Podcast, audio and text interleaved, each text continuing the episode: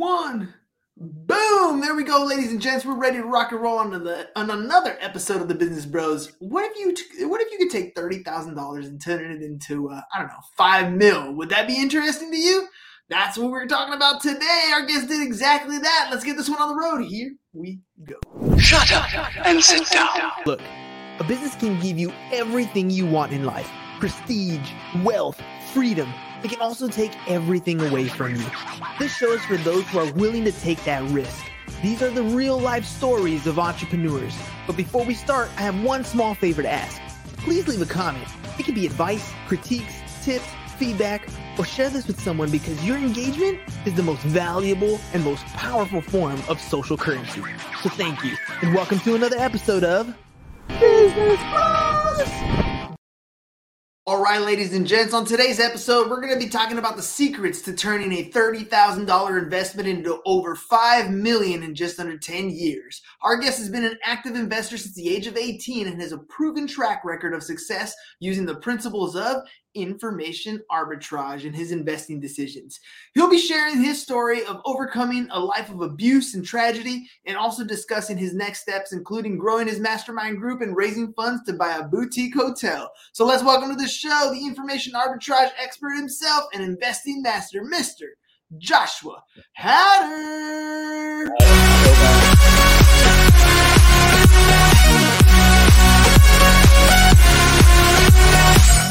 Now we can start the party, my friend. Welcome to the show. I love it, man. Thanks. I appreciate it. That's for the, easily the best intro I've ever had in my life. well, man, dude, if you ain't having fun while you're podcasting, then why the hell are you doing it? That's true. I love it, man. I love it. Thank you. All right, let's jump into this thing, man. The the five million dollar question. You started off with thirty grand. Uh, I guess the first question I would ask is, how did you get to that thirty grand in the first place? And then, how do you just multiply that going forward? Yeah, that was uh, a, just a little bit of old fashioned grinding. So um, I actually that was a thirty thousand dollar four hundred one k loan I wound up um, taking out, which I probably would um, not recommend. You know, your mom, your mom and dad would not recommend you uh, borrowing from the retirement account. But uh, but yeah, that's just the saving pennies the old fashioned way. Uh, I, I, was so like you said, ten years ago. I'm, I'm 41 now, so um, early 30s when I took that and uh, you know, just saving the pennies over the course of 10 years is how I got to that. All right, stacking the chips, working the grind. That's one thing, right? That's one way. You can definitely put money into a tax deferred account and watch it grow. You took a different risk. And this is where entrepreneurs uh, really take off, right? They, they take on more financial risk than any other person. What'd you do with that 30K, man? How did you turn it into five mil? Yeah, I mean, I, I, think like unless you really bet on yourself, it's it's hard to have those exponential returns, right? And so, you know, that was it. Um, you know, you hit the nail on the head. Uh, I I bet on myself. I bought a piece of property in an urban area where I live, um, and I just I kind of rode that uh, the Fed zero interest rate policy over the course of the next ten years. Um, real estate was was cheap uh, in comparison. You you know use the phrase information arbitrage um, in comparison to what the cost of capital was, and uh, just kind of rode that wave for the better course of the last decade or so. Yeah, that uh, that time has come to an end. That that uh, Fed interest rates dropping really low was definitely a good time. Money was cheap. You either took advantage of that appraising market with inflation, and then on top of that, low interest rates. Like you got you got all the all the ingredients for a perfect cake right there, right? So what happens, man? What's what's the investment strategy that you decide to go with, um, and and just kind of ride that wave? Was it just multiple properties after that? How did it work out? Yeah, I mean a little bit of uh, of a few things. So kind of house hacking to begin with. Um, I actually uh, listed my first uh, property on VRBO back in 2012, um, and it was against the HOA, so that got shut down almost immediately. Uh, within the first few months, and uh, kind of just pursued some other entrepreneurial things there for a little bit um, 2016 started again and listed something uh, February of 2016 on Airbnb for the first time and um, got lucky both with the Fed's uh, easy money policy and also the proliferation of Airbnb. Uh, you know, you you see the hashtag Airbnb bust now, um, and and there are there's a lot more negative publicity around the supply. Um, so it's a, it's a little bit different story now than it was 10 years ago. Uh, but yeah, that was really uh, that was really it. I rented out a house or rented out a room in my house, I should say, um, in 2016, and just been playing Monopoly in real life ever since then. Dude, it's sometimes it's the simple strategies that just work best, right?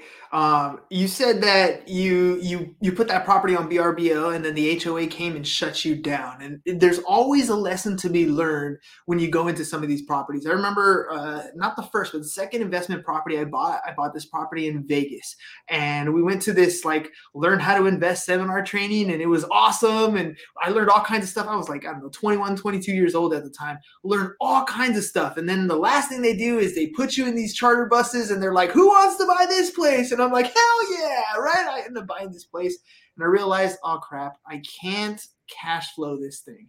Yeah. Fortunately, I learned a strategy um, where basically I had uh, somebody who wasn't able to qualify for a loan. It was it was a rent to own option. I put them in the property. I was able to cash flow, turned it around, turned a negative into a positive when you went into this property, you had intentions of, of getting higher rental than you intended to, and the HOA shut you down. What was that like, and how did you overcome that? Yeah, I mean, I, I really didn't go into it with that. I think it was more out of necessity. So I, I actually worked for a Fortune 500 company and um, was part of a huge layoff across the company. Uh, 700 people got laid off um, across this company. They were taking one large public company and splitting it into two. Uh, so I got laid off with 700 of my friends, and uh, for me, it was just like, okay, let's see if this will work. Um, give it a shot. I, I had read a little bit about it back then. Again, you know, this is like 2011, 2012 um, when I when this first happened. So, you know, it was kind of a, a chance at that point, um, and long before you know, this is like the days of Tinder, right? So this is like long before um, a lot of the innovation that's taken place in the short-term rental space since then. Um, and you know, long before Airbnb was a thing, it was still Airbed and breakfast. So what do you do now? Like now when you acquire a property, I mean there's a lot of people who are looking into Airbnbs cuz the rents could be significantly higher. Of course, there's all the overhead that goes along with it. You got to turn over the property, you got to have make sure you have people who go in and clean the place, get it ready for the next person, but you could potentially make a lot more money on a, on that kind of rental versus a traditional long-term lease. Uh, what are you doing with your properties today? It's it's yeah. So things have changed. I still think the returns are better in short term rentals. Uh, but personally, I actually kind of uh, fell into uh, an actual bed and breakfast um, back uh, October of last year. So um, bought our first one um, April seventh. I say our. I took on a business partner uh, with my last short term rental deal. We uh, we actually sold that and flipped it into our second bed and breakfast at the end of 2022. Um, but yeah, his, so he's actually a, a home builder, um, and he specializes in historic home reservation or renovations, I should say. Um, I'm in Charleston, South Carolina, so old coastal town predates the U.S. Uh, we had the property we actually closed on in December was built in 1798, so Ooh. it has 1798 problems. I like to say, uh, but the things that scared me on the renovation side um, before partnering with uh, with this guy just don't, don't anymore. So um, I've got a management company. He has a uh, renovation company, and so it's kind of the perfect marriage as far as the banks are concerned. Uh, but that's really the direction that I'm headed from short-term rentals is toward bed and breakfast. Um, again, because I feel like there's more information to arbitrage there. And so, you know, even though re- the cost of capital has doubled, you know, rates are effectively double what they were a year ago. Uh, I still feel like the opportunity that's in the actual bed and breakfast space on the way to boutique hotels is where we're headed. Uh, but I feel like the opportunity that's there in that asset class is the same thing that we saw 10 years ago in um, Airbnbs. Yeah, people want to have that different experience, right? Everything's got to be Instagrammable first of all, and I think a bed and breakfast really adds to the the ambiance of of I'm getting away with whatever it is. I'm on vacation, check out this whole experience. That's kind of the vibe that I feel that a lot of people are are leaning towards. That's that's one of the attractive things about an Airbnb. It's this specific one with this particular view or with this this back wall drop or whatever it is. It's that experience that people are going after. Now you mentioned that there's more information arbitrage in that space. What do you mean by information arbitrage? What does that mean for you and your industry? Sure. Yeah. So I, to me, it's it's taking a piece of information that's not that well known um, and trying to uh, make exponential the return you might otherwise get. Um, and so, kind of mitigating your risk if you believe in your thesis. Um, and so my thesis 10 years ago was uh, that there was money in short-term rentals, right? And 10 years ago, when I got into the asset class, my old college buddies would literally laugh in my face, right? Like, you're doing what? You're renting a room out of your house, you know, having coffee with somebody walking downstairs. Like, what does that look like? You know, and and knowing what that feels like now, I didn't know it at the time, right? At the time, like, oh, it hurts my feelings, right? And where's that really coming from? It's a projection of jealousy. I wish I could do the same thing. Uh, I don't understand it, right? So there's a few things um, that that are the cause of that. But at the time, you're just like, oh, this guy's you know hurting my feelings. I'm just trying to make this work. But having gone through that for a, a whole cycle, and then now kind of uh, being at this point where I feel like there's just as many people making money uh, selling the dream as there there are actually executing it in the Airbnb mm. market. When I moved now to um, kind of information arbitrage in the actual bed and breakfast space, uh, I'm kind of seeing a similar thing. So, you know, most of these places, and I don't mean this derogatory, but they kind of look like grandma's house, right? So you walk in and you got the four poster bed and the doily curtains, and, um, you know, it's just, uh, they haven't been redesigned in 30 to 50 years, depending on the uh, ownership structure. And, um, you know, certainly in need of renovations. Most of them are historic homes. And to your point, people want a, an experience, right? So they want to be in that historic home, but they don't want to feel like they're in a dated home. You know, they yeah. want to have that experience while they're there, um, and they want it to be in a good location. Uh, but they also don't want to be staying in grandma's house, for lack of a better word. Very true, very true. One of my favorite movies of all time, Forrest Gump. That's what Mama said, right? Mama had a bed and breakfast going on there. Uh, and you know, it, it's funny that that you that you said you know your friends would laugh at you because one of the things I like to say is at first they laugh at you, then they ask you for advice, right? When I first started the podcast, they were like, "You're going to start a podcast? What are you going to call it? Ah, whatever, whatever." Now, thousand plus episodes in, and it's monetizing, and it's a thing. They're like, "Oh, how do you do that?"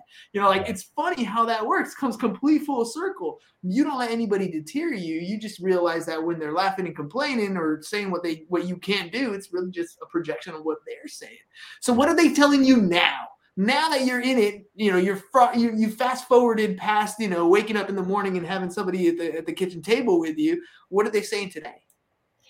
Yeah, I mean, so like when you look back at the, the short term rental stuff, I mean, I you know I would consider myself an expert in the asset class now at this point. I, have been evaluating those investments and been super successful over the last decade. So, um, yeah, I mean, now it's much more advice, right? Like, you know, what do you think of this deal? Um, I mean, you, you know, I, I, had a property sell from a client on my property management um, side uh, through that company, and uh, I had somebody contact me like, "Hey, can, can you check my spreadsheet out?" and I, you know, looked at it and he's showing a 6.4% cash on cash return and inflation at the time was at 8%, right? So it's like one of those things like, you know, now people are reaching for that asset class, right? Like you don't even understand it well enough to know you're taking risks coming off of COVID and you're not even outpacing inflation with the rate of return that you're expecting despite having good analysis right still wanting to buy the property so it's uh it's interesting having watched things kind of come full circle um, and now I'm kind of seeing the same thing with the the asset class that we're entering for sure. So, what makes for a good bed and breakfast? What are some of the qualities that you're looking for in a in a in a building that you end up buying? Does it have to require a lot of renovation, or are there certain things that you look for when you're entering some of these deals? Yeah, I think you know. So we, we definitely look at the the P and L, the profit and loss uh, for the last three years uh, just like the banks would. Um, you know, we need to understand the potential value add opportunity between my uh, property management company and then also uh, my renovation partner. So, um, yeah, I mean, I, I would love to. Uh, the the more grandma the place looks, the better for me, right? Hmm. Um, if I if you walk in and you're like, oh my god, like that, that's to me that's the perfect reaction. I mean, that's um, that that means we have the perfect value add opportunity now that we've done this a couple of times. Um, so, you know, frankly, we're at the point where we're starting to evaluate half a diff- half a dozen different cities in the southeast uh, for the same types of uh, information arbitrage opportunity. All right, let me ask you this because uh, at least in, in California, we have residential properties and we have commercial properties. Residential goes up to four units, commercial is above that. And when you start to look at different properties and evaluating them differently, uh, for example, a residential property, you're going to look at comparables when you're going to sell versus a commercial property, you're looking at the P&L and what this thing is actually going to bring because that actually determines the value of a commercial property. When you're looking at these bed and breakfasts, are they classified as residential and you're operating as a commercial? How do you? Is there like a difference in this No, type no, of thing? Because I know. just to, to your point like it, it's totally based on the revenue right so you know that's the beauty of it if if i'm looking at for instance the first one we bought the uh, the average daily rate the adr was 165 for the previous 12 months. And most of these people are self-managing right? And so they, they're probably not using dynamic pricing with it which is a huge deal. They're running at super high occupancies uh, which is great except you probably can make more money on less turnover um, if you just know how to uh, how to balance um, occupancy with rate. Um, so that's kind of what we've seen for the first couple. So I mentioned the first one was 165. At, we ran it for seven months before we shut it down for renovations. And just in that seven months, the only thing we did was add breakfast back in because they weren't even serving that despite having the permit um, and just optimizing the rate management. No changes to the property whatsoever. And in that seven months, our average daily rate was um, 39% higher at 229. So, um, you know, that's before even putting in a single dollar to renovate. So, um, you know, it's it's it's really kind of the uglier the better, if you will. Um, and you know, you're looking for really good locations and properties with good bones. And a lot of these old historic properties have amazing bones. Um, and to, to your point, like it depends on the the municipality you're in too, right? So, you know, I'm in an old historic city. There's a lot of regulations. Um, you've got to make sure you have the right permits. It's got to be zoned properly. If not, you have to have a zoning exemption. So, you know, that's a whole process in and of itself that you have to go through during the due, diligence phase to make sure that you're buying an asset you can still uh, maximize the return on investment with. All right, so you got my attention. I'm like, okay, this is definitely an asset class that can have a great return. You even have like a golden partner that's that's helping you out, you know, uh, basically substituting your weaknesses with their strengths, which is a perfect type of partnership that you want. Thanks, Cameron So- O'Connor. so does that mean like you're doing this all for yourself or are you teaching others to do this as well? Yeah, I mean that's that's kind of why I'm starting the mastermind. I, you know, I like I said, I consider myself a, an expert in, in the short term rental space now. I want to bring people along with me. I mean, I, I you know, you mentioned in, in my intro, I've got a terrible background. So, um, 41, I, I've, uh, I've I've made enough mistakes in in my life uh, to to appreciate where I am, but also have been um, have had the good fortune to have been right much larger than I've been wrong. Um, and so I, I kind of want to, you know, bring people along for this ride. So, um, you know, my my business partner is the first person that I've uh, made a significant amount of money for. We actually added a second guy to our our last uh, bed and breakfast deal. Um, but yeah, that's now at this point, I, I'm trying to teach people uh, how to better evaluate these investments, um, how to maximize what they have on the short term rental side, uh, but then also looking to raise capital to buy more of these uh, B and Bs.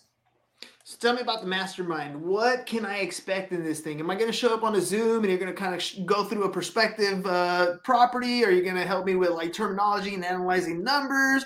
Are we going to like syndicate here and work on a deal together? What what what happens in this mastermind?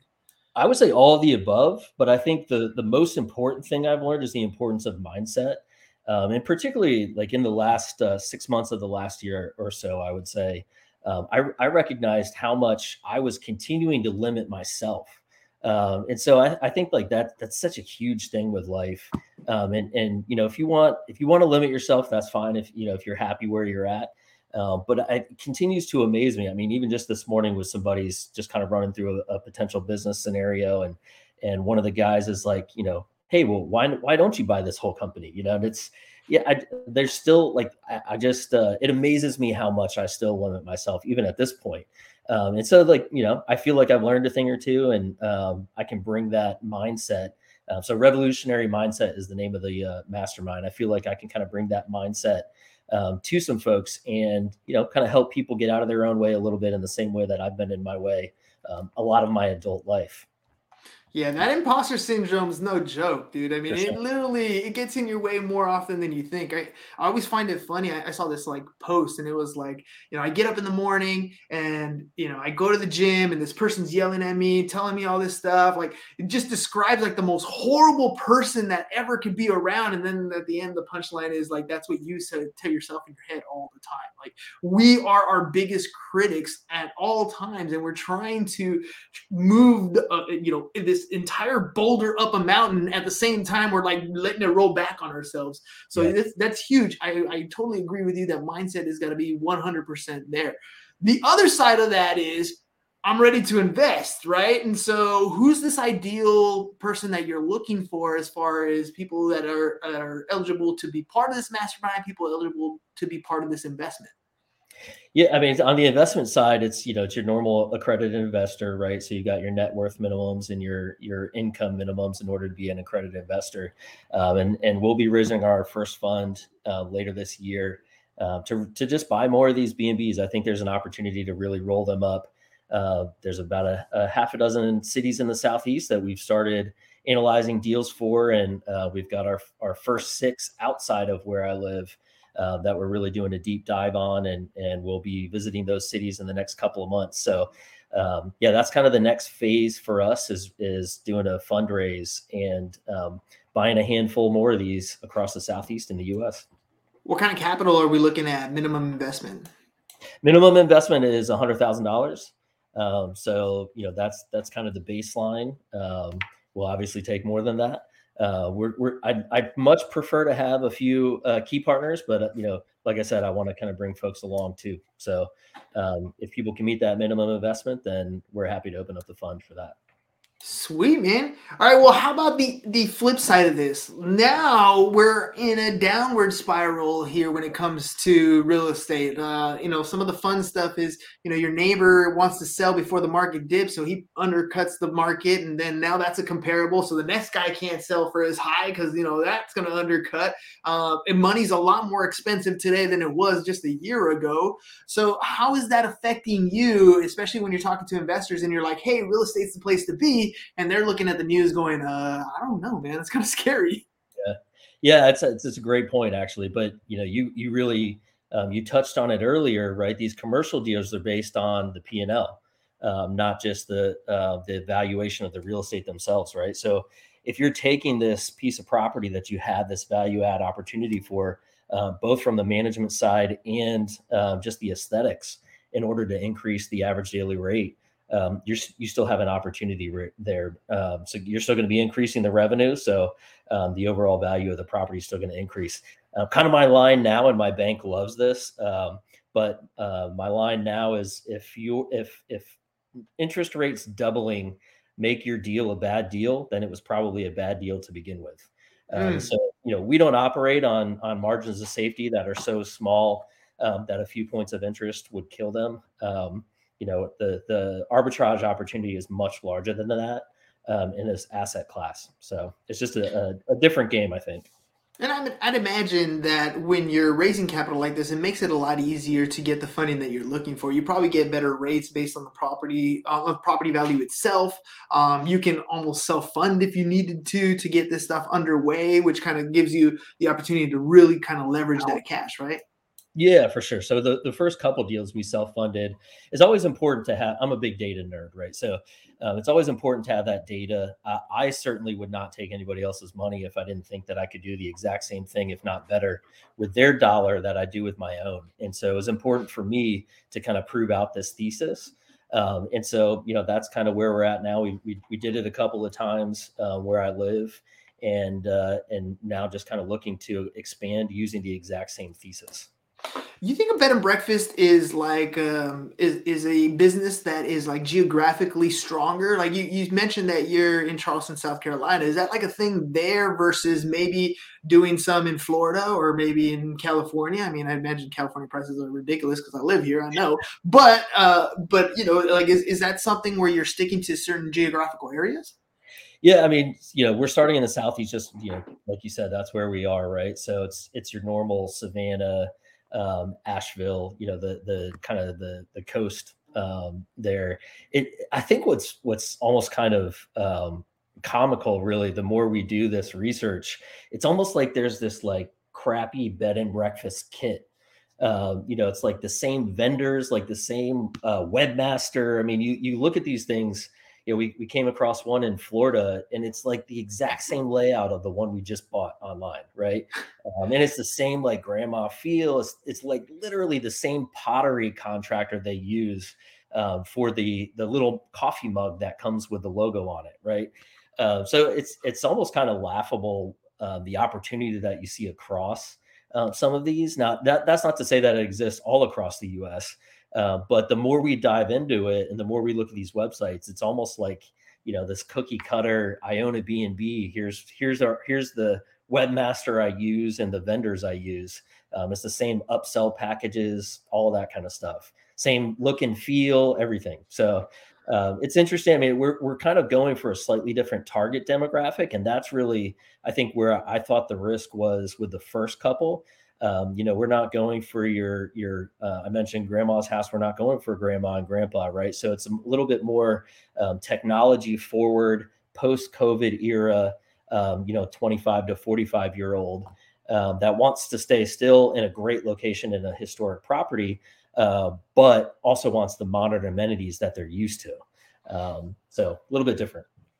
Um, what what kind of trend are you seeing? Are you seeing? I mean, you, you mentioned the 25 to 45 age group. Are they staying like you know over a weekend, or are you seeing like where they book out like week or two in in, in advance? Because I'd imagine today, like at, especially in a post COVID world, you can work from anywhere. So if you have the ability to go to some of these places, it's like, you know, I, I, know people who are literally traveling city to city. They'll go to a city for like three months and live there, like, yeah, it was cool. And then they'll go find another spot somewhere else. Is it are, are you seeing longer term rentals or or short term stuff when it comes to to this type of industry? Yeah, I mean, it really is short term. I mean, our, our average stay is less than three days at these uh, bed and breakfasts. Um, it's funny that you mentioned that. Like the, I, I mentioned my buddy just kind of asking me, "Hey, why don't you buy the whole company this morning?" He's like literally uh, living in South Africa right now in Cape Town while he launches a concept, um, and stayed in an Airbnb for a couple months in the Hollywood Hills before that. Right, so you know that that definitely exists, and quite frankly, haven't made it through a global pandemic, that's how we survived. Um, as soon as uh, places opened back up again, um, you had people that were staying um, from other uh, parts of the country where they were just much more restricted and they wanted to be able to go out and live their lives. So, you know, anywhere from like two weeks all the way to four months, um, we would do kind of like short, um, really like almost short term leases, but much longer stays than normal. Um, and now we're kind of back to normal. So it's it's mostly your um, three days and under. Um, you get it, you know, a week every once in a while, but uh, every once in a while somebody will try to cut a deal for a month um, but it's much much more normal now than it was two years ago. Hey man, if you're providing breakfast, it's almost like mama's cooking. You know what I mean? Like, yeah, of course I want to stay a little bit longer. You're gonna provide everything I need in the morning. That's perfect. All right, Josh, man, we're getting little on time. I want to make sure. I know you kind of mentioned it throughout the show, but how do people get a hold of you? If they want to work with you, they want to find out more about the mastermind, they want to just ask you a general question. How can they do that? Yes, yeah, so, uh, my website is joshhatter.com at the top, at the bottom of your screen there. Um, people can actually go and schedule time to chat with me on my calendar through that website. So if you go on there in the upper right corner, um, you can actually schedule a time to chat. You'll also get the pop up if you want to uh, be added to our email list or if you have any interest in the mastermind. Uh, but I'm just I'm an open book, man. My my door's always open. Uh, I really love talking to people, and so you know if people want to go and and book 30 minutes with me, I'm all ears. I love to talk. Boom, that's it, ladies and gents. Look, there's so many. Like, this is real estate, right? But this is just a small niche in the real estate industry. And each one of these niches could be so lucrative if you find the right mentor out there who's already doing it, especially when that mentor has other partners to really enhance the ability of success when it comes to your investment. So make sure you guys check it out. Josh, joshhatter.com, joshhatter.com. And just so we all know, for those of you listening, J O S H H A T T E R.com. Uh, Josh, one more thing before we head out, man. Uh, Todd hooked you up, put you on the podcast. Great dude, and I know you're going on multiple podcasts. And I gotta have, I gotta ask you a question, man. What was your experience like on the Business Bros? Uh, you're amazing. Seriously, like the energy. This is this is easily and and hopefully nobody else will kick me for saying this, but this is easily the best one I've been on so far. So I really appreciate the opportunity. I know you guys are crushing it, and just thank you for having me. Of course, man. It makes it easy when you got cool stuff that you do, man. I'm telling you, I, I wouldn't even never have thought of the bed and breakfast space. And I, the only time I ever seen it really was on the Forrest Gump side. I don't think I've done it myself yet, uh, but it's definitely now in my now. I'm you come to Charleston, it. man. You let me know. I will give you a place to stay. Come on. Down, I'm down with that, dude. Thanks a lot, man. All right, ladies and gents. Oh, Josh, before we head out, man, any last thoughts before we close out? No, I've just you know, thanks thanks for your time. Time's the one asset you can't buy. You can never get it back. You can't recreate it. So thank you everybody for listening. Of course. All right, ladies and gents. You want to get into real estate? Here's an aspect that you can guys can definitely check out. Make sure you guys go to joshhatter.com, joshhatter.com. We'll catch you guys on the next one. Peace. And we're out. It's over. Go home. Is your business in need of marketing? Try starting a podcast. But not just any podcast. Podcast like a pro we can show you how to take your business from being invisible to becoming a brand people trust. Go to www.businessbros.biz to get started today.